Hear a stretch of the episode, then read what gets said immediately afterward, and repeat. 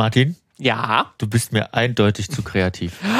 Bist Das hast du jetzt nicht gesagt. Das Doch. hast du jetzt nicht gesagt. Nach so ich vielen glaube, Jahren. Doch, ich glaube, ich glaube, was dir fehlt und was ich mal jetzt dir empfehlen würde, ist, komm mal wieder auf den Boden runter so ein bisschen. Und wie, Grounde wie, dich und wie, mal so ein und wie soll ich das machen? Hast Ja, du da ich- irgendein Mittel? Ja, ich habe da ein gutes Mittel. Mhm. Ich würde dich jetzt einfach mal für vier Wochen in ein Büro stecken Oh, und dann sehen wir mal weiter. nee. Oh doch.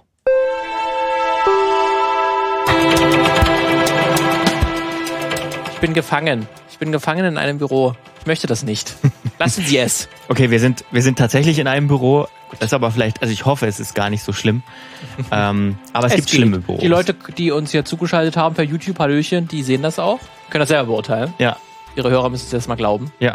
Da Ich weiß ja nicht, wie, wie, wie, wie sieht's bei euch aus? Äh, bei euch im Büro, wenn ihr einen Bürojob habt? Ich meine, sicherlich, es wird bestimmt welche von euch geben, die äh, noch so echt, echt rausgehen äh, und echt arbeiten. Aber gibt's bei euch, arbeiten ja, so. gibt's bei euch Leute auch, äh, unter euch auch Leute, die, wie wir, äh, den größte Teil ihrer Zeit irgendwie im Büro zubringen? Wie sieht's da aus? Ist das ein, ist das ein kreativer Space für euch? Habt ihr den vielleicht sogar ein bisschen selbst eingerichtet? Ist es ein Großraumbüro? Habt ihr ein eigenes Büro?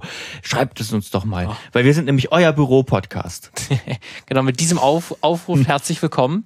Äh, ihr seht, ihr werdet sofort aktiviert Ja. für diesen Podcast. Ähm, wir können uns ja auch einmal ganz kurz vorstellen, damit ihr auch wisst, wem ihr hier auch schreibt äh, oder zuruft oder irgendwas anderes schickt. Ich bin einmal der Martin Ich bin der Lukas. und wir sind das Filmmagazin. Wir treffen uns einmal in der Woche, um über Film, Fernsehen und alles drumherum zu sprechen, zu analysieren. Äh, die feinen Risse in der schönen Fassade von Hollywood äh, hervorzukratzen oder genau diese äh, Risse zu entfernen, ähm, damit es dann auch so schön bleibt. Und wie es Ähm, wie nicht un unschwer zu erkennen war jetzt auch, war, war geht's heute ums Büro. Das irgendwie auch, das ist das Oberthema tatsächlich. Faxt uns doch bitte, wenn ihr dazu was zu sagen habt. Wir haben, das ist eigentlich auch, das ist jetzt mittlerweile auch so ein wiederkehrendes Element, ne, dass es so ein Oberthema gibt und jeder sucht sich so zwei, drei Filme raus, um darüber zu sprechen. Da müssten wir eigentlich noch einen eigenen Namen dafür haben, damit wir auch sagen können, jetzt heute ist mal wieder so, so eine Folge. Heute ist mal Weißt- wieder Thementag. Thementag? Filmmagazin Thementag. Thementag. Der Filmmagazin Thementag. Tag. Jeder hat eine Präsentation mitgebracht. Kurz fünf Minuten Kick-Off. Und es geht los, jetzt. Nein, äh, Pecha Kutscher äh, Präsentation. Äh, Das kenn ich. Pe Pecha Kutscher? Kennst du, doch, das kennst du bestimmt auch. Das ist, wo du, äh, wo du äh, für deine Präsentation für jedes Slide nur irgendwie 20 Sekunden hast. Ah ja, und dann das ja. so- Aber hast das du 10 heißt- Slides zu einer Aber Frage. der Name war so. mir nicht bekannt. Doch, ich glaube, so heißt das. Und äh, ist, Ah ja. ist tatsächlich, also Cool. ist, also ich sag mal so, ich habe da schon ein paar, paar äh, Tagungen gehabt, wo das äh, tatsächlich auch angewandt wurde und für die Leute im Publikum ist es auch wirklich besser, weil du kannst dich darauf verlassen, dass da jetzt keiner kommt und irgendwie seine 30 Minuten äh, PowerPoint-Präsentation startet, sondern kurz und bündig. Als jemand, der präsentiert, ist es natürlich auch ein ordentliches, also ist es natürlich ganz schön, muss man sich ganz schön anstrengen, Ja. weil 20 Sekunden pro Slide, 10 Slides mit 10 Fragen zu einem Projekt Das zu beantworten, da ist man ja gezwungen, sich auf das Wesentliche zu beschränken. Das will ich nicht. Ja, und damit, wir sind auch ein Unternehmenspodcast, Ja. der äh, Tipps gibt, wie ihr euer, am besten eure Idee Entrepreneur. Entrepreneurs-Podcast, wie ihr eure, eure Ideen pitcht. Ähm, aber gut, ihr könnt auch aus, natürlich auch selber Ideen schreiben, weil das tatsächlich die Büroidee war auch, glaube ich, von Ilja. Ja. Das ist eine Idee, auch ein äh, Gast dieses Podcasts, der auch des Öfteren auch Ja. ehemaliges Mitglied auch des Podcasts ist. Und Aber jetzt Hörer, also es jetzt ist eigentlich Hörer ein, Hörer, Gast. ein Hörervorschlag. Ja, genau, jetzt ab jetzt ist es kein Ein, Hörervorschlag. ein Hörer hat uns eine Idee geschrieben. Wir sollen doch mal über Büros im Film sprechen. Wenn ihr auch etwas habt, äh, wenn ihr auch als Hörer oder Hörerin uns einen Themenvorschlag schicken wollt, dann tut das doch unter filmmagazin.audio in den Kommentaren oder mail at filmmagazin.audio oder ihr schreibt uns zum Beispiel bei Instagram wie ein nicht näher benannter Hörer, der uns, ähm, Den wir nicht kennen. den wir nicht, nicht persönlich kennen, der uns dieses schöne Thema ähm, zur Verfügung gestellt hat. Büros im Film. Und damit steigen wir jetzt auch einfach ein. Genug des Vorgeplänkels oder Büros im Film. Büro, Büro. Das, man kann ja erstmal allgemein sagen, Büros kommen viel im Film vor. Mhm. Das überrascht auch, glaube ich, nicht, weil äh, Büros gerade natürlich, ich glaube, da kann man wirklich sagen, sowohl in der westlich, östlichen, nördlichen und südlichen Welt Büros sehr den, das Leben von Menschen, von vielen Menschen prägen. Wir sind eigentlich im Bürozeitalter, ne? Könnte man fast so nennen. Ne? Man ist, ist Anthropozän. Es ist ja, glaube ich, so, dass einfach die Gegenwart, so wird das fancy genannt, die Gegenwart. Man könnte vielleicht findet man auch ein cooles lateinisches Wort für Bürozeitalter. würde ich, das wäre als Vorschlag. Ähm, ich weiß ja nicht, gibt es ein lateinisches. Wort für Büro? Gab es in, in Rom schon Büros? Ich es eigentlich schon. Also, man ist natürlich auch ist ein sehr weiter Begriff auf Büro. Ist ja eigentlich da, wo jeder arbeitet. Mehr oder weniger. Also da, wo der Schmied gearbeitet Okay, klar. Officium. Wir leben im Officium Tertiär. Ja. Also muss noch Zeitalter was noch. Aber ja, ihr wisst, was ich meine. Deswegen ist es das natürlich überrascht ist nicht, dass sich viele Filme mit Büro irgendwie beschäftigen oder zumindest als Handlungsort ähm, irgendwie verwursten und verwerten, weil sich natürlich auch viele Drehbuchautorinnen ähm, natürlich damit auseinandersetzen, weil sie es einfach auch in ihrer eigenen Lebensrealität wiederfinden und natürlich dort auch viele Konflikte dort auch stattfinden können. Das kennt wahrscheinlich jeder, der im Büro mal war, mit Oh ja. Menschen gearbeitet hat, äh, zusammenarbeiten musste oder gegen sie arbeiten musste. Durfte. Durfte. Durfte. Durfte, sehr gut, das ist besser. Ähm, und deswegen, da ist, steckt natürlich dramaturgisches Gold Ja, drin. deswegen, das absolut. muss auf jeden Fall Filme. Deswegen, ähm, Lukas, stell mir mal deinen ersten Film vor, der dich irgendwie, der sagt, das ist, wäre auch, wäre an sich auch gut. Wir machen mal, meistens machen wir natürlich gute Beispiele, wo wir Ja. sagen, Filme, denen wir eigentlich positiv gegenüberstehen. Man kann es eigentlich auch negativ natürlich machen, Ja. die das irgendwie auch schlecht Man darstellen. könnte was Schlechtes nehmen, ja. Aber ich habe jetzt auch tatsächlich nur positive Beispiele. Also, äh, was mir natürlich wieder als erstes eingefallen ist und bei unserem Format hier, äh, unserem Thementag, äh, wo wir uns immer ein Thema aussuchen und mehrere, jeder bringt so seine Lieblingssachen mit, ähm, da habe ich schon, also fast, man müsste mal durchzählen, ich, das ist jetzt bestimmt das sechste, siebte Mal, dass wir das machen und ich habe bestimmt bei mindestens sechs von sieben hatte ich Matrix als Beispiel dabei, weil es da einfach auch ganz viel drin gibt und man kann auch zum Thema Büro ähm, Matrix nehmen. Ich glaube, das liegt auch daran einfach, dass Matrix so ein Film ist, der mich so sehr geprägt hat in der äh, äh, Kindheit. Und ähm, da kommt ja auch ein Büro vor. Also ein typisches, also so ein klassisches amerikanisches Büro der 90er Jahre mit äh, Röhrenmonitoren, äh, Monitoren, mit äh, diesen, ähm, die, die man auch aus amerikanischen Filmen kennt, diese Trennwände, diese grauen, wo, ähm, wo, wo Leute in einem riesigen Großraum, das Großraumbüro halt, in einem riesigen Großraum sitzen. Aber ich habe mir gedacht, ich will jetzt nicht Matrix nehmen, weil am Ende ist dort das Büro auch nur, und das ist auch oft so ähm, in Filmen, nur Sinnbild für so eine gleichförmige Tätigkeit. Ne? Was früher vielleicht das Fließband war, ist heute das Großraumbüro mit grauen äh, Akustiktrennwänden. würd ich Zumindest die neue Idee, die zumindest Matrix reingebracht hat, ist ja zumindest dadurch, dass man dann später erfährt, dass man in einer Simulation lebt und die Menschen nur Batterien sind für die Maschinen, symbolisiert ja auch irgendwie schon das Büro auch schon diesen Ja. Zustand irgendwie Ja. ein bisschen. Aber ja, es geht auch in diese Gleichförmigkeit quasi dann rein, deswegen. Ja. Ich habe aber einen anderen Filmklassiker mit, äh, mitgebracht, der auch schon öfter Thema hier war, aber den wir, glaube ich, in diesem Format noch nicht hatten, und das ist Fight Club. Musste ich jetzt tatsächlich, wo du auch dann Matrix erwähnt hast, auch sofort, äh, weil Ja. das Bild dann ist für mich, weil es ja auch in den 90er Jahren, aus den 90er Jahren erschienen ist, dann auch direkt denken, ja. Weil das, äh, weil, weil das bedeutet, nee, das ist ein Fight Club aus den 90ern? Ja, neu- 99 müsste auch das. 99, okay, gleiches Jahr. Ja. War ein Ähm, gutes, war ein gutes Film, ja. War ein gutes Film, war ein gu sehr gutes Film, ja. Und äh, auch da, auch in Fight Club steht äh, das Büro im Prinzip für nicht viel Gutes, sondern eigentlich für, für Eintönigkeit, für all das, was Tyler Durden, unsere Hauptfigur im Prinzip und äh, Spoiler-Hinweis vielleicht nochmal, aber ganz ehrlich, 1999, den Film kann man jetzt mal spoilern. Ähm, also all das, was David, äh, was, was, was, was Tyler Durden, ähm, beziehungsweise der ja unser Protagonist ist, aber von zwei Personen gespielt wird, ähm, hasst, kann man sagen. Diese Gleichförmigkeit, dieses Folgen, dieses Überkonsum. dieser Überkonsum, äh, du, du bist eigentlich nur da, um dann weiter zu konsumieren, also du verdienst auch dort nur dein Geld, um dann zu konsumieren. Und ähm, ist aber gleichzeitig natürlich dann auch ein wichtiger Handlungsort, denn dieses Büro wird in Fight Club dann auch erstmal ein Ort der Selbstermächtigung, äh, wenn nämlich äh, unser Protagonist seinen Chef verprügelt. Beziehungsweise anders, er verprügelt nicht seinen Chef, sondern er verprügelt sich selbst und sagt dann, mein Chef hat mich verprügelt. Und er mächtigt sich damit im Prinzip selbst. Und ähm, also, ich sag mal, an diesem Büro, in diesem, in diesem sehr reglementierten Umfeld fällt natürlich zuerst die Veränderung auf, die, äh, die, die unser Protagonist durchmacht. Ne? Er kommt immer häufiger mit, mit ähm, Narben, mit Blessuren zur Arbeit. Er ist immer häufiger unausgeschlafen, gereizt, äh, reagiert gereizt auch vor allem auf den, auf seinen Chef. Und ähm,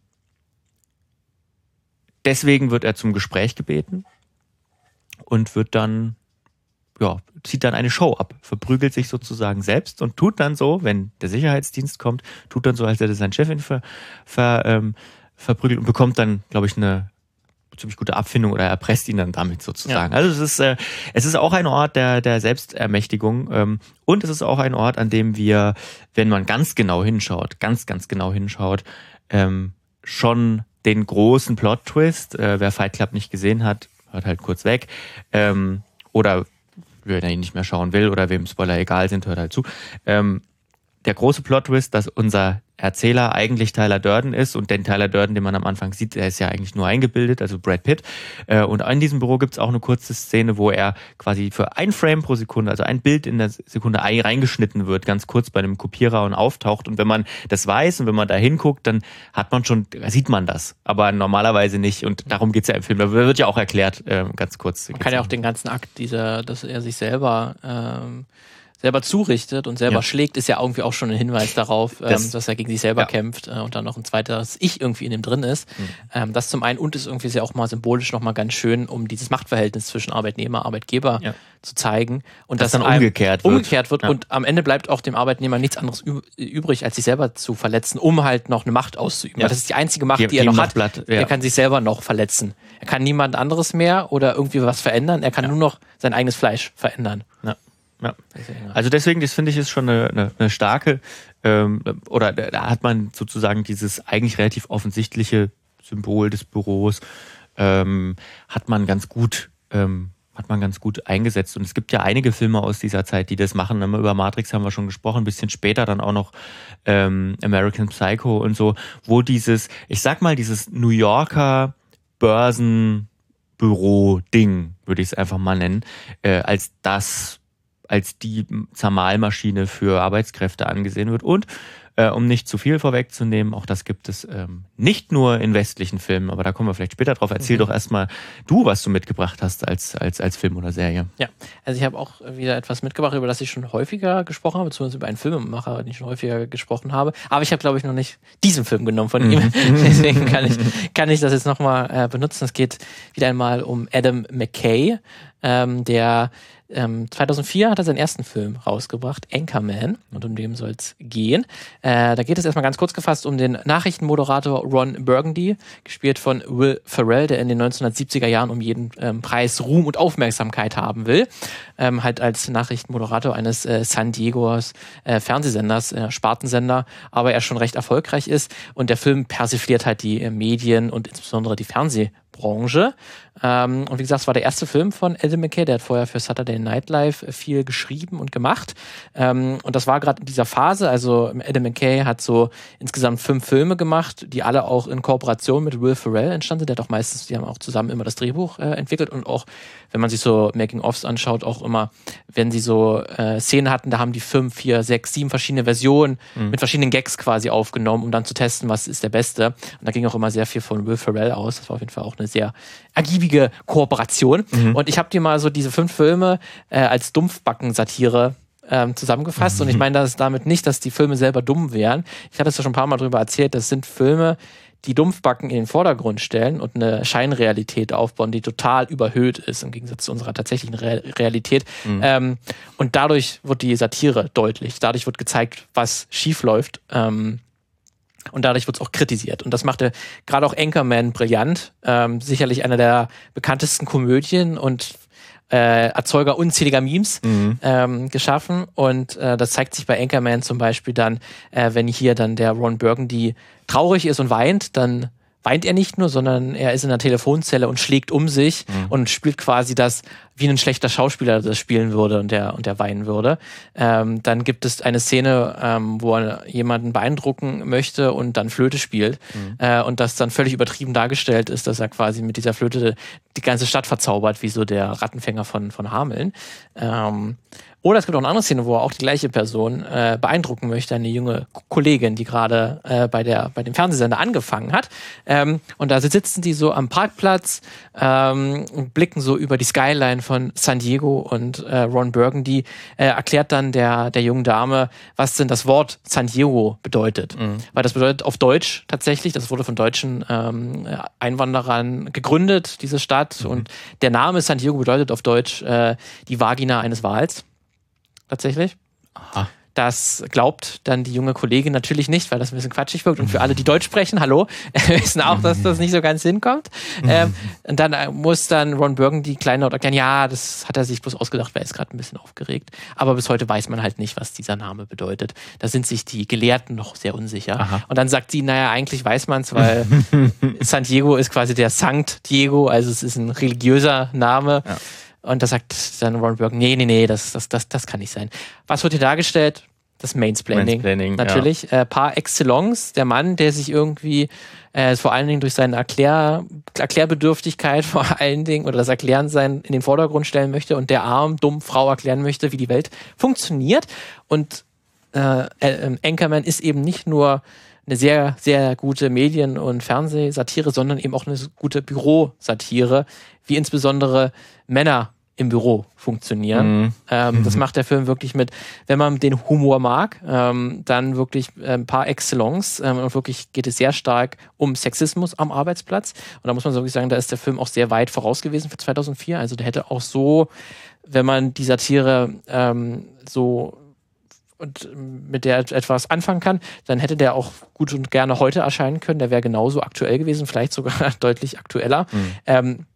Weil es geht natürlich dann darum, wo dann diese junge Kollegin dort anfängt, dann wird sie natürlich überhaupt gar nicht wahrgenommen und überhaupt auch gar nicht ernst genommen, weil was will eine Frau im Fernsehen? Sie ist dann auch relativ schnell steigt sie auf und wird auch Nachrichtensprecherin, was eigentlich gar nicht geht, weil natürlich nur Männer Nachrichten sprechen können. Das wird noch besonders dadurch symbolisiert, dass die Kollegen von Ron Burgundy, also die dann zum Beispiel sich um das Wetter kümmern oder als Reporter unterwegs sind, die sind die absoluten nochmal stärkeren Dumpfbacken als Ron Burgundy selbst. Also die werden dann ähm, besonders der Steve Carell Charakter, der als Fernsehmoderator dort auftritt, ist quasi eigentlich gar nicht lebensfähig.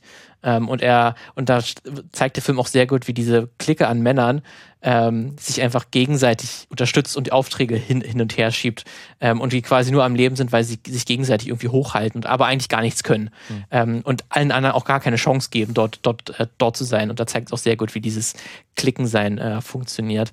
Ähm, deswegen finde ich das auch ein sehr, sehr starken Film, der halt dadurch gerade zeigt, wie so eine Machtdynamiken funktionieren. Ähm, und das ist ja dann auch so, dass Ron natürlich als erstes Ziel da natürlich auch hat, denn die Frau natürlich ins Bett zu bekommen, weil das geht noch. Äh, auf, auf jeden Fall, sie ist nicht als Nachrichtensprecherin äh, geeignet, aber dafür geht's auf jeden Fall.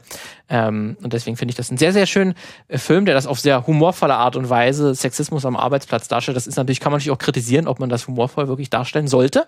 Ähm, aber ich finde es eigentlich natürlich aus meiner privilegierten äh, Position, finde ich das sehr herausragend dargestellt. Ein Film, der das auch macht, aber dann eben nicht aus der humorvollen Seite macht, den möchte ich nur mal kurz erwähnen, äh, der das Ganze natürlich dann mit MeToo im Hintergrund auf eine sehr ernstvolle Art und Weise erzählt, ist The Assistant von 2019 mit Julia Garner in der Hauptrolle. Auch ein ganz, ganz starker Film, der das, äh, wo es auch um die Medienbranche geht. Ähm, Assistant geht es um eine Assistentin, die gerade bei einem, bei einem großen Filmstudio angefangen hat, in der Assistenz arbeitet, dort halt quasi äh, E-Mail schreibt, kopieren muss und so, was man halt als ähm, Assistentin so äh, in, im ersten Job so machen muss.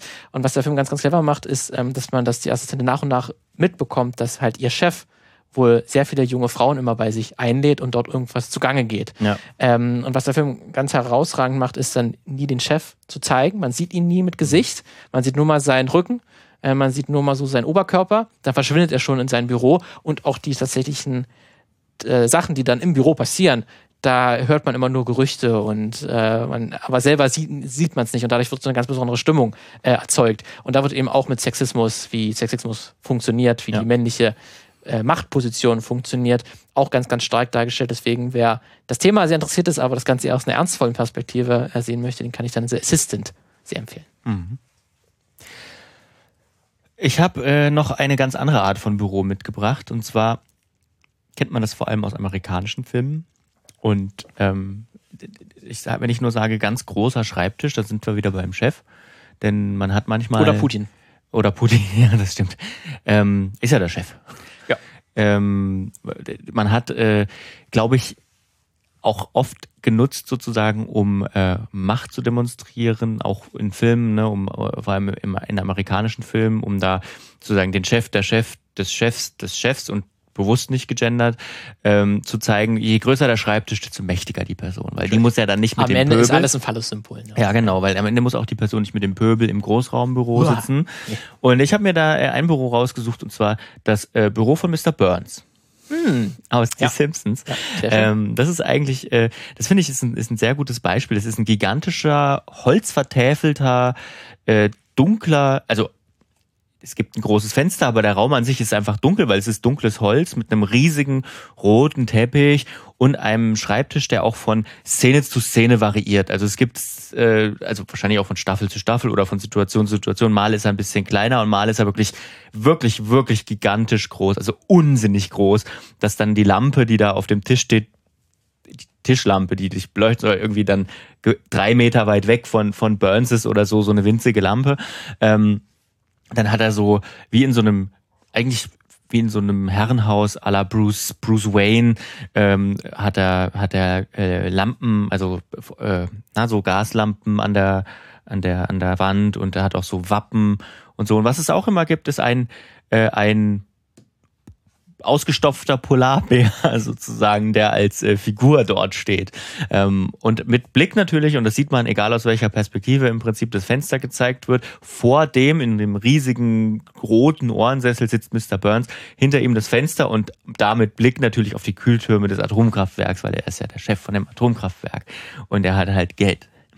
Und ähm, das ist für mich so das Symbol für ein ähm, für so ein, für, für, für so eine, auch, auch wieder so eine Geschichten, so ein geschichtenerzählender Raum. Und zwei, die gegenteilige Geschichte, ne, es ist der, er ist der Chef, er hat die Macht, aber er ist halt auch ganz allein am Ende.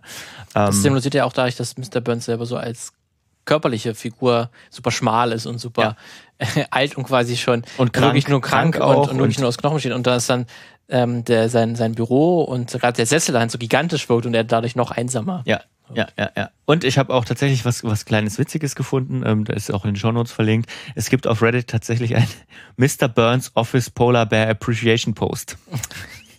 Kann man das wirklich appreciate? Ja, das sind Leute, die appreciaten halt den Polarbären in Mr. Burns Büro. Und die schreiben dann immer drunter, ich appreciate den. Ähm, ist auf jeden Fall auch ein ja. krasses Statement, ähm, wenn du sowas Ding hinstellst, wie du das überhaupt bekommen hast. Äh, deswegen ist auch schon so, ohne dass man es groß erwähnen muss, ähm, auch schon ein optisches Statement, was du damit setzen kannst. genau, das ist äh, Mr. Burns Büro. Was hast sehr du noch? Sehr gut. Ich habe auch noch eine Serie, mhm. finde ich, eine sehr aktuelle Serie. Wahrscheinlich die beste Serie, die Apple Plus hervorgebracht hat. Aha. Werde ich jetzt einfach spannend. mal so in den Raum werfen, aber ich glaube, es ist nicht so ein, nee, Oh, okay. Ist, äh, ähm, ist auch nicht, glaube ich, so ein Hot Take, weil es gibt natürlich Ted Lasso, ja. Mhm. Ist, glaube ich, so tatsächlich auch so der erfolgreichste von Zuschauerzahlen, was echt krass ist. Mhm. Noch vor, glaube ich, ähm, die Science-Fiction-Serie, die. Äh, The Foundation. The Foundation. Mhm. Auch sicherlich. Habe ich noch nicht angeguckt, aber was ich so gehört habe und was du mir schon erzählt ich hast. nach drei Folgen. Aber es sieht toll aus. Aber es sieht toll wirklich toll aus. So, ja. aber jetzt möchten wir aber ich habe ja für dich jetzt wirklich die beste Serie, die nicht nur grandios aussieht, sondern auch inhaltlich noch besser ist, mhm. ist nämlich Severance. Morning Show. Verdammt. Severance oder Severance. Ich bin mir ja. ein bisschen unsicher, wie man es genau ausspricht. Also Severance oder Severance ist dann die Trennung mhm. auf Englisch. Ähm, und da geht es um, äh, in Severance äh, geht es um eine Gesellschaft, in der das Arbeits-Ich vom Lebens-Ich getrennt ist. Das klingt äh, sehr nach Freud. Oder Karl Marx. Ähm, es ist nämlich die äh, perfekte Entfremdung von der Arbeit. Ja. Denn wenn ich morgens früh ins Büro gehe, dann wird ein Chip aktiviert und ich zittere kurz und dann wache ich auf und es ist 17.30 Uhr. Mhm. Und ich gehe wieder zu meinem Leben zurück. Äh, und während, der, während ich dann quasi äh, ausgeschaltet bin, dann zwischen 9 und 17.30 Uhr kommt dann mein Out, äh, mein Inni, mhm. so wird das im Film genannt, der ah. Inni. Äh, der ist dann das Arbeits-Ich, äh, der wacht quasi nur noch zur Arbeit auf, muss arbeiten. Und wenn er dann 17.30 Uhr in den äh, Aufzug wieder geht, dann wacht er erst wieder auf, wenn es wieder 9 Uhr ist und er wieder zur Arbeit geht. Ah. Ähm, sind die Innis und die Outies mhm. sind hm. getrennt.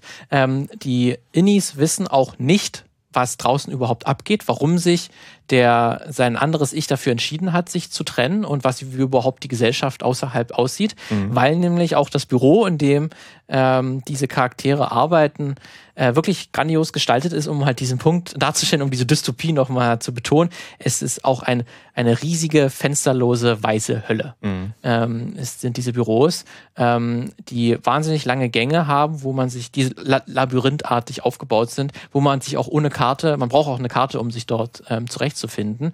Ähm, das ist nämlich am Ende im Gefängnis natürlich, wo dann diese äh, Innis einfach nur noch arbeiten sollen und mhm. auch nicht entkommen sollen. Man kann auch nicht entkommen, weil sobald sie quasi das auch verlassen würden, dann würde auch ihr Auti aktiviert werden. Und dann sind auch einfach zwei Persönlichkeiten, die dort in einem Körper leben. Mhm. Ähm, das ist natürlich eine wahnsinnig spannende Idee, ähm, mit der man so viel machen kann und damit macht die Serie auch so viel Tolles.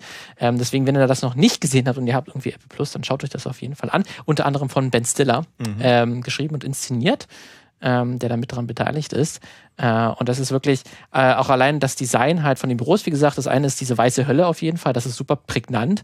Ähm, sobald sie dieses Büro betreten, äh, dieses Fenster, diese fensterlose Hölle wirklich. Und wenn sie dann halt ihre Arbeitsplätze betreten, betreten die auch diese riesige weiße Räume, wo sich in der Mitte vier Schreibtische befinden, vier normale Schreib normal große Schreibtische, wo dann vier Leute drin arbeiten. Aber und die sind dann auch in, in, in einem Kreuz aufgebaut. Ähm, aber zwischen jedem ähm, Schreibtisch sind nochmal Trennwände auch aufgebaut, dass du halt das Gegenüber oder links und rechts nicht sehen kannst, was die machen. Du musst jedes Mal, um diese, äh, um deine Kollegen zu sehen, musst du jedes Mal entweder diese Trennwand runter machen oder halt dich ähm, so nach hinten lehnen und mhm. irgendwie um die Ecke gucken. Ähm, und das ist besonders abstrus, weil dieser Raum riesengroß ist. Und in der Mitte sind, sind dann diese, dieser, äh, dieses, dieses kleine Bürobereich nochmal aufgebaut, diese vier, vier Schreibtische. Mhm. Ähm, um das nochmal zu verdeutlichen, wie einsam diese Charaktere sind, obwohl sie es gar nicht müssten. Mhm. Ähm, und wie, und wie unglaublich menschenfeindlich diese Architektur ist. Mhm. Ähm, warum sind diese Trennwände dort? Ähm, warum werden die überhaupt benutzt? Was machen dann, da ist noch der, die weitere, äh, noch mal die weitere Betonung, was machen die dort überhaupt? Ja. Die arbeiten nämlich, das weiß man auch nicht genau, was das, was das bedeutet, weil die arbeiten an, einem, an so einem Röhrenmonitor, also es spielt eigentlich in der Zukunft, aber die arbeiten dort an einem Röhrenmonitor mhm. und müssen irgendwelche Zahlenkombinationen kombinieren, also eine 15 mit einer 27. Und das, warum, weiß man nicht. Man muss das mhm. irgendwann auch spüren, dass diese Zahlen zu, zusammenpassen. Aber für, für was macht man das eigentlich? Arbeitet man für einen Algorithmus, der irgendwas herausfinden muss? Macht man irgendwie irgendwas anderes? Keine Ahnung. Niemand weiß das. Also zumindest die Angestellten wissen nicht, mhm. was die dort, was die dort machen. Ähm, das ist auch super spannend und auch um zu betonen natürlich, was diese Entfremdung ist, wenn man nichts mehr mit seiner Arbeit zu tun hat, gar nicht mehr weiß, für was man arbeitet und was am Ende das Ergebnis seiner Arbeit ist.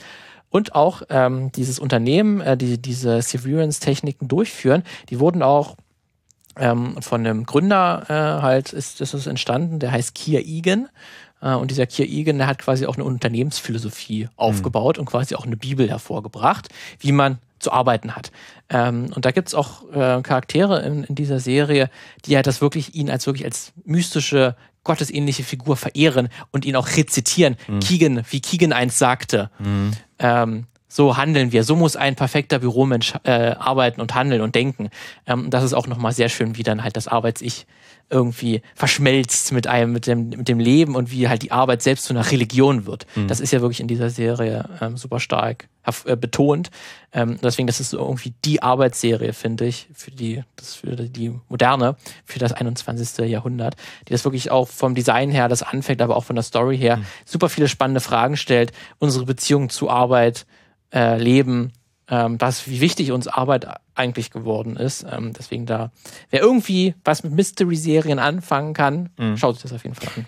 Würdest du auch sagen, dass es, äh, oder würdest du so weit gehen, auch zu sagen, dass es so ein bisschen auch so ein Kommentar auf die Globalisierung sein kann, dass wir unsere Arbeit im Prinzip ähm, jetzt über Jahre ausgelagert haben mhm, und super kleinteilig geworden sind. Ja, und dann also also sowas wie wie die diese kleinteilige Produktion und was weiß ich, ähm, dass das einfach irgendwelche anderen Leute machen, zu denen wir keinen Bezug haben und wir ja haben dann halt den Wohlstand einfach nur. Genau, auf, auf, auf jeden Fall. Ähm, das ist halt auch super, diese kleinteilige Gesellschaft, die halt irgendwie, wo jeder nur so einen ganz kleinen äh, Prozentsatz Anteil an dem endgültigen Endprodukt wirklich mhm. hat und man auch super austauschbar natürlich geworden ist, weil das, mhm. diese Arbeit kann am Ende jeder machen. Ähm, und es gibt dann auch so natürlich so ganz weirde und künstliche äh, Belohnungen, wo es dann irgendwie, wenn man 50 Tage in Folge irgendwie das und das geschafft hat, eine bestimmte, irgendeine random Quote, die sich irgendjemand überlegt hat, erfüllt hat, dann gibt's auch einen Pfannkuchen oder so okay. mal. Als, dann gibt's Pfannkuchentag für dich, also für 20 Minuten kurz, da hast du, darfst du kurz Pause haben. Mhm. Ähm, und da finde ich auf jeden Fall super, wie die Serie das auch erforscht, wie auch die Hierarchie untereinander funktioniert, dass dann auch die äh, die auf so dieser mittleren Ebene arbeiten, die quasi ein bisschen Managementpositionen haben, schon mehr wissen, mhm. wie die Leute hier misshandelt und ausgebeutet werden am Ende des Tages. Ähm, davon wissen aber selber nichts, gar nichts daran ändern können. Und die selber halt immer nur so einen kleinen Anteil haben, was geht hier eigentlich vor sich, weil das bleibt, es ist ja erst eine Staffel verfügbar. Es sind auch sehr viele Fragen offen, was hier wirklich abgeht. Ich finde es aber auch fast schon gut. Also wenn die Serie auch so aufhör, aufhören würde, jetzt mit einer Staffel, wäre eigentlich auch okay. Es war quasi mit einem dicken Cliffhanger geendet, aber am Ende reicht das auch schon, was man da bekommen mhm. hat. Ähm, deswegen finde ich auf jeden Fall eine super aktuelle Serie, die das ganz, ganz, ganz großartig darstellt. Mhm. Wir wollten heute ein bisschen kürzer machen. Sorry. Ähm, nee, deswegen äh, hast du noch hast du noch eine große Sache? Ähm, eine große tatsächlich nicht. Ich hätte sonst nur Honorable Mentions gehabt. Okay, ich habe auch noch ein paar Honorable Mentions, aber ich will auch noch. Ich habe also ich weiß nicht, man könnte da auch lange drüber sprechen. Ich habe schon oft ähm, erwähnt. Ich, ich finde die Serie äh, The Good Wife ist im mhm. Prinzip ähm, zwei Jahre oder vier Jahre vor House of Cards schon alles House of Cards abgeräumt, finde ich. War eigentlich ähm, unnötig, die, die Serie dann. War eigentlich unnötig. Also, wer braucht schon House of Cards? Also, wenn ich hier, äh, wenn ich ähm, The Good Wife habe. Äh, ganz kurz, ähm, The Good Wife ist eine Anwaltsserie aus dem Jahr 2009, glaube ich, oder geht im Jahr 2009 los, hat, glaube ich, sieben Staffeln. Ähm, mit, äh, mit äh, Juliana Margulies in der Hauptrolle als Alicia Florrick, äh, Anwältin ihres Zeichens. Und der, der Startpunkt der Serie ist, am Anfang der Serie ist sie die Frau von ihrem Mann. Oh. so, ähm, Peter Florrick, der ein erfolgreicher Politiker ist. Ich glaube, zu dem Zeitpunkt ist er da schon. Nee, er ist Staatsanwalt. Und äh, sie hat sich sozusagen in das Housewife-Leben eingelebt. Ne? Eigentlich, sie ist eigentlich auch Anwältin. Ne? Das, ähm, und dann geht aber sozusagen äh, geht's los. Er, er verliert seinen Posten, weil er der Veruntreuung ähm, angezeigt wird. Sagt, das stimmt überhaupt nicht und so weiter. Ähm, wird aber kann nicht weiterarbeiten. Der Familie bricht der finanzielle Rahmen weg und Elisha ähm, lässt sich in einer Anwaltskanzlei anstellen und fängt an zu arbeiten. Ähm, da hat man dann ganz viel und es geht dann über die Serie weiter, ja, sieben Staffeln sind's, ähm, geht über die Serie dann weiter, immer wieder so politische Verstrickungen ihres Mannes, der, ähm, wie wir lernen, nicht der beste Dude ist, den es auf der Welt gibt. Ähm, und trotzdem auch durch Netzwerk und so weiter und Männerrunden und so, ähm, dann später irgendwann auch freikommt und tatsächlich irgendwann sogar, glaube ich, Gouverneur von Illinois wird oder so, oder stellvertretender Gouverneur von Illinois und so weiter und so fort. Und also es geht, es ist so eine so klassisch aufgebaut immer noch, ne? Also so 22 oder 24 Folgen pro Staffel, sieben Staffeln. Und es ist eine der besten Anwaltsserien, die es gibt, weil die Gerichtsgeschichten sind da total geil. Ähm, es ist sehr politisch, ähm, es ist aber auch ein bisschen krimimäßig unterwegs. Es ist eine tolle, tolle Serie, aber die Büros spielen auch eine wichtige Rolle. Denn je nachdem, ähm, in welchem Status wir uns befinden, muss Alicia natürlich ähm, in bestimmten unterschiedlichen Arbeitsumfelden arbeiten. Also sie lässt sich bei einem ihrer, äh, bei einem alten Freund, der aber nicht nur ein Freund ist, ähm, anstellen, in dessen Kanzlei, Floric, AF, äh, nicht Floric, so heißt sie noch nicht.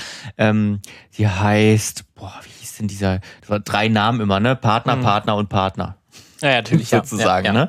Ähm, äh, Gardner, Lockhart und der, der dann irgendwann auch stirbt. Ähm, dann irgendwann, äh, also da ist sie dann eine von ganz vielen äh, Abarbeiten AnwältInnen. Ähm, und dann sehen wir, je nachdem, äh, welchen Stand sozusagen sie hat, immer die Büros. Irgendwann wird sie selbst zur Partnerin der Kanzlei. Ähm, dann wird es halt Gardner, Lockhart, Floric, was weiß ich. Ähm, dann hat sie plötzlich ein eigenes Büro. Ist natürlich auch Namenspartnerin. Ähm, dann gibt's aber auch, dann splitten die sich dann irgendwann auch mal ab, sie mit einem Kollegen, dann sind Floric und Floric und Argos und da haben sie äh, dann so ein altes äh, Altbauloft irgendwo als Büro. Ähm, äh, also je, je, nach Stand, ähm, wo sie sich gerade befinden, sieht das Büro auch aus. Und dann kommt irgendwann eine Anwältin, die ganz viele Pro Bono-Fälle, also Fälle für Menschen, die sich eigentlich keine Anwältin, keinen Anwalt leisten können, macht. Die hat natürlich dann auch wieder ein ganz anderes Büro. Äh, das wollte ich nur kurz erwähnen, weil man da dann immer anhand weil, also natürlich ist es so, dass Figuren auch immer mit ihrem Umfeld gestaltet werden bei guten Serien ähm, und man anhand des Umfeldes und des Setdesigns natürlich auch sieht, was es für eine Person ist. Aber bei diesem Büro, in diesem Arbeitskontext, gerade in diesem Anwaltskontext, sieht man auch, was allein schon da für unterschiedliche Möglichkeiten das gibt. Also ja. das wäre für mich auf jeden Fall nochmal so eine so eine Menschen und auf jeden Fall eine Serienempfehlung, die halt auch schon, ich glaube, die gibt's ja auch auf Netflix und Prime, weil da hat keiner mehr ein großes Interesse dran, damit Geld zu verdienen. Lohnt sich aber, kann man gut durchschauen jeden Fall. Das wäre auch noch so eine Honorable Mention, die ich hätte. Ja, da müssen wir, glaube ich, auf jeden Fall noch über einen Film sprechen, den wir beide nicht gesehen haben, aber hm. der bei Büros immer genannt wird, ist nämlich Office Space ah. aus den 90er Jahren. Äh, ist so eine kleine Komödie gewesen, die dann tatsächlich anfangs auch ein Flop gewesen äh, ist und dann sich nach und nach zu einem Kulthit entwickelt hat. Und das ist irgendwie auch so einer der ähm, Bürofilme, die das gerade äh, komödiantisch darstellen, dieses mhm. ganze Verstrickungen zwischen Kollegen ähm, und dass es dann irgendwie Arschlöcher gibt, dann irgendwie die Leute, die irgendwie im Arbeiten und dann irgendwie mal eins auf den Deckel bekommen, die irgendwie gar nicht arbeiten, man fragt, was machen die eigentlich? Ähm, das soll auch ein ganz toll, toller Film sein, ähm, der für viele auch so ein Fa Favorit ist. Deswegen, aber das ist auch noch so ein Film, den habe ich leider tatsächlich auch noch nicht gesehen. Mhm. Ähm, den wollte ich auch, hatte ich irgendwie auch immer mal auf die Watchlist gelegt, aber habe es ja auch nicht gesehen. Aber den muss man, glaube ich, fast erwähnen, weil der wird dann irgendwie auch immer genannt, wenn es um ja. Bürosachen geht. Ähm, deswegen das auf jeden Fall auch eine Empfehlung höchstwahrscheinlich ähm, und auch einer so der prägnantesten Filme, glaube ich, die dann auch so das Büro-Sachen äh, mitgeprägt haben und, und so ein paar auch Schauspieler dann irgendwie, die man sonst immer nur in Nebenrollen gesehen hat, auch da mal in, ja. in den Vordergrund gestellt hat. Dann finde ich noch als Honorable Mention Monster AG. Ja, das stimmt. Auch das stimmt. Äh, erwähnenswert. Ja ähm, weil das ja auch tatsächlich das Büroleben und gerade das Konkurrenzdenken mhm. sehr schön darstellt, da es ja hier um äh, Mike Sullivan geht als äh, super Erschrecker, mhm. ähm, der dann äh, Randall heißt er, glaube ich, ähm, der Lizard, der sich unsichtbar machen kann, der dann als Kontrahent und die sich so gegenseitig dann darum kämpfen, wer dann das bessere Monster ist in dieser äh, AG. Ähm, das zum einen und ich auch ganz interessant, weil ich habe kurz mal geguckt, weißt du, ob die Monster AG, die ja Strom erzeugt für die Monsterwelt, ist das ein privates Unternehmen oder ein staatliches Unternehmen? Die Monster, das Privatunternehmen ist ein, ja, wohl, ich weiß es nicht. Also es gibt zumindest äh, tatsächlich auch äh, Konkurrenzunternehmen, die irgendwann mal irgendeinen mhm. Fan haben, die mal entdeckt. Ich habe es mal kurz durch ein Wikipedia oder durch so ein Fan-Wiki gelesen, dass mhm. es auch ähm, Konkurrenzunternehmen zur Monster AG gegeben hat. Mhm. Ähm, deswegen, aber ich finde es trotzdem ganz interessant, ähm, dass es hier unter Unternehmen dargestellt ist, die ja eigentlich also eine Grund, Grundversorgung ähm, mhm. machen, der eigentlich ein Staatsunternehmen sein ja. müssten, aber hier auch privat handeln und deswegen vielleicht auch, weil er dann der Chef ja auch als korrupt dargestellt wird. Das heißt ja jetzt nicht, dass alle Staatsunternehmen sind immer nicht korrupt, aber zumindest mhm. ähm, auch mal hier schön äh, dargestellt, wie so ein Unternehmen so groß wird, so riesig ist es ja eigentlich, die, ähm, äh, die Monsterwelt kann nicht ohne die, ohne die Monster AG leben und es gibt ja dann auch in der Fortsetzung dann auch eine Monster Uni, wo man direkt ja. dann für die Monster AG ausgebildet wird. Also ah. auch schön gezeigt, ne, wie dann irgendwie Staat und Privatwesen äh, miteinander verwoben ist. Mhm und was für eine Macht eigentlich dieses Unternehmen hat, äh, finde ich auch mal so ganz, ist, ist zumindest nie im, im Film direkt, glaube ich, so erwähnt, aber zumindest so als, wie die Welt erschaffen ist, äh, zeigt es auch ganz gut, wie so Unternehmen auch funktionieren und dann eben auch dann direkt die Leute, die in den Büros arbeiten, dann schon von Kindesbeinen oder dann später dann bei der Ausbildung oder in der Uni auch schon darauf vorbereitet werden, mhm. genau in so einem Büro hier zu arbeiten, was wir hier schon äh, für alle, die per YouTube zugeschaltet haben, auch sehen, was wir im Hintergrund hier zeigen, ähm, auch man sehen kann. Deswegen finde ich das auch und ein anderer Pixar-Film, der auch noch, glaube ich, einen Honorable Mention verdienen könnte, die dann so gerade das Bürowesen so, das Kollegen Zusammenhalt, Zusammenarbeiten, mhm. gegeneinander arbeiten, wer alles steht Kopf. Mhm. Ähm, ist ja auch dann so ein Film, wo, glaub, wo dann das innere Leben, die Emotionen auf eine sehr büroartige Art und Weise dargestellt werden. Das quasi der eigene Kopf ist ein Büro, wo verschiedene Leute zusammenarbeiten oder auch mal gegeneinander arbeiten. Mhm. Ich habe auch noch zwei Honorable Mentions, auf jeden Fall was Aktuelleres. Ähm, äh, Barbie haben wir ja auch äh, beispielsweise eine äh, Büroszene, da ist das Büro, die vermeintlichen Büros von Mattel wieder so als 90er Jahre Schreckgespenst ja. äh, dargestellt. Und auch wieder ein Tisch mit sehr vielen Männern dran. Ja, genau. Äh, das meine ich aber nicht. Ich ähm, meine einen, äh, weil ich habe leider, ich habe ja noch nicht über einen Anime gesprochen. Ähm, ähm, deswegen muss das sein. Ich spreche von Som 100 äh, oder Zombie 100 Bucket List of the Dead. Ist ein sehr, sehr lustiger äh, Ende der Welt Anime, wo alle zum, zu Zombies werden. Ähm, sehr humorvoll und der Hauptcharakter, der, also eigentlich ist es total geil, weil wir, wir lernen ihn kennen, äh, Akira Tendo, der gerade seinen ersten großen Job in einer, in seiner Wunschfirma sozusagen ähm, bekommt und ist total glücklich und wird am Anfang in den ersten fünf Minuten total gut aufgenommen und es sieht alles perfekt aus. Und dann kommt der Moment, wo er dann äh, abends sogar eingeladen wird, nochmal mit den neuen Kolleginnen und Kollegen einen trinken zu gehen. Äh, und dann sitzt, wie das in Japan üblich ist, ne, nach dem Büro nochmal trinken gehen. Und er sagt schon, ach toll, dass das hier keine Ausbeuterfirma ist und so weiter. Und dann ähm, haben die sich ordentlich weggetrunken. Und dann sagen sie, so, jetzt geht's zurück ins Büro. und dann geht sozusagen dieses Hamsterrad äh, richtig los und wir sehen, wie er dann auch tagelang nicht mehr nach Hause kommt, genauso wie seine Kollegen, wenn die Leistung nicht gebracht wird, kommt er vor. Aber in Japan gibt es ja sogar einen Begriff äh, für Tod durch Arbeit, äh, Karoshi. Ähm, und wir, wir sehen sozusagen einen jungen, aufstrebenden Dude auf dem Weg direkt in Karoshi rein bis die Zombie-Apokalypse anfängt. Oh, Glück gehabt nochmal. Und er wirklich, tatsächlich, und er sagt, was für ein Riesenglück habe ich, dass diese Zombie-Apokalypse losgeht. Da konnte ich endlich mal wieder ausschlafen. Und dann macht er sich eben diese Bucket List of the Dead, Sachen, die er, bevor er stirbt, nochmal machen Aha. möchte. Und das macht er dann eben in dieser Zombie-Welt. Ich habe erst drei oder vier Folgen geguckt, deswegen ähm, kann ich noch kein Urteil fällen, aber das ist total lustig und humorvoll und eben die, das die, die schlimme Büro, das schlimme Büroleben als ähm, Ausgangspunkt. Und noch eine zweite amerikanische Serie, so ein bisschen als Blick zurück, aber worüber man vielleicht auch nicht, oder wo man auch nicht drum rumkommt, wenn man über Büro spricht, ist Mad Men von 2007. 60er Jahre Bürolandschaft in New York. Träumchen. Träumchen Agentur, Werbeagentur. Und äh, das erste, was ist das erste, was man macht? Was ist das erste, was du machst, wenn du ins Büro kommst? Nein, Whisky trinken natürlich. Na klar, Na ja. logisch. Man macht den, man macht hier den, den, den, den, Beistelltisch auf, Wasche mit der Karaffe? Karaffe, Glas, Whisky rein und Oh, ja. Zigarette anzünden. Und das geht den ganzen Tag so weiter. Mehr macht man im Büro eigentlich auch gar nicht. Das Madman, auch schönes äh, Bild von Büro. Das stimmt, ja. Auch eine sehr wichtige Serie, glaube ich. Auf jeden Fall, die hatte ich auch tatsächlich auch noch nicht gesehen. Ähm, Kann ich sehr ja, empfehlen. Also hat mir damals, ich habe die 2015 geguckt oder so, hat mir sehr, sehr Spaß. Also fand ich wirklich sehr gut. Ja. Auch viele Staffeln geguckt. Sehr schön. Ja, damit äh, sind wir am Ende von dieser Büro. Gibt noch von- viele, Ja. viele andere Filme. Weil es ist halt so ein, ähm, es ist halt wie das immer so ist, wenn, wenn etwas ein so groß verbindendes Massenphänomen ist wie Büroarbeit, dass das dann natürlich auch in Kulturerzeugnissen, sage ich mal, ähm, äh, aus, äh, eingehend betrachtet wird. Also wenn ihr noch was habt, was wir, was wir vergessen haben, dann schreibt es gerne. Wenn ihr noch so ein übergreifendes Thema habt, dann schreibt es uns auch gerne.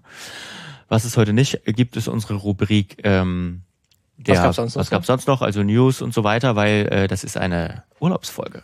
Wenn ihr diese, Oh. wenn ihr diese Folge Aus dem Kasten. frisch hört, äh, haben wir die schon längst aufgenommen und ich bin wahrscheinlich gerade in Slowenien. Ja, Schön. wenn alles klappt, hoffentlich. wir, klopfen, wir klopfen auf Wir Holz. Er weiß nicht, ob das Ist das- Presspappe, aber dann Ist das ja nicht trotzdem Holz? Obwohl, eine Presspappe ist dann Papier. das ist. Holz. Okay, ähm, vielen Dank fürs Zuhören, Zuschauen, wenn ihr bei YouTube zuguckt und äh, wir hören uns dann nächste Woche wieder mit einer frischen Folge. Da gibt's Zu einem auch aktuellen Thema. News. Bis dahin, habt eine schöne Zeit. Ciao, ciao. Tschüss.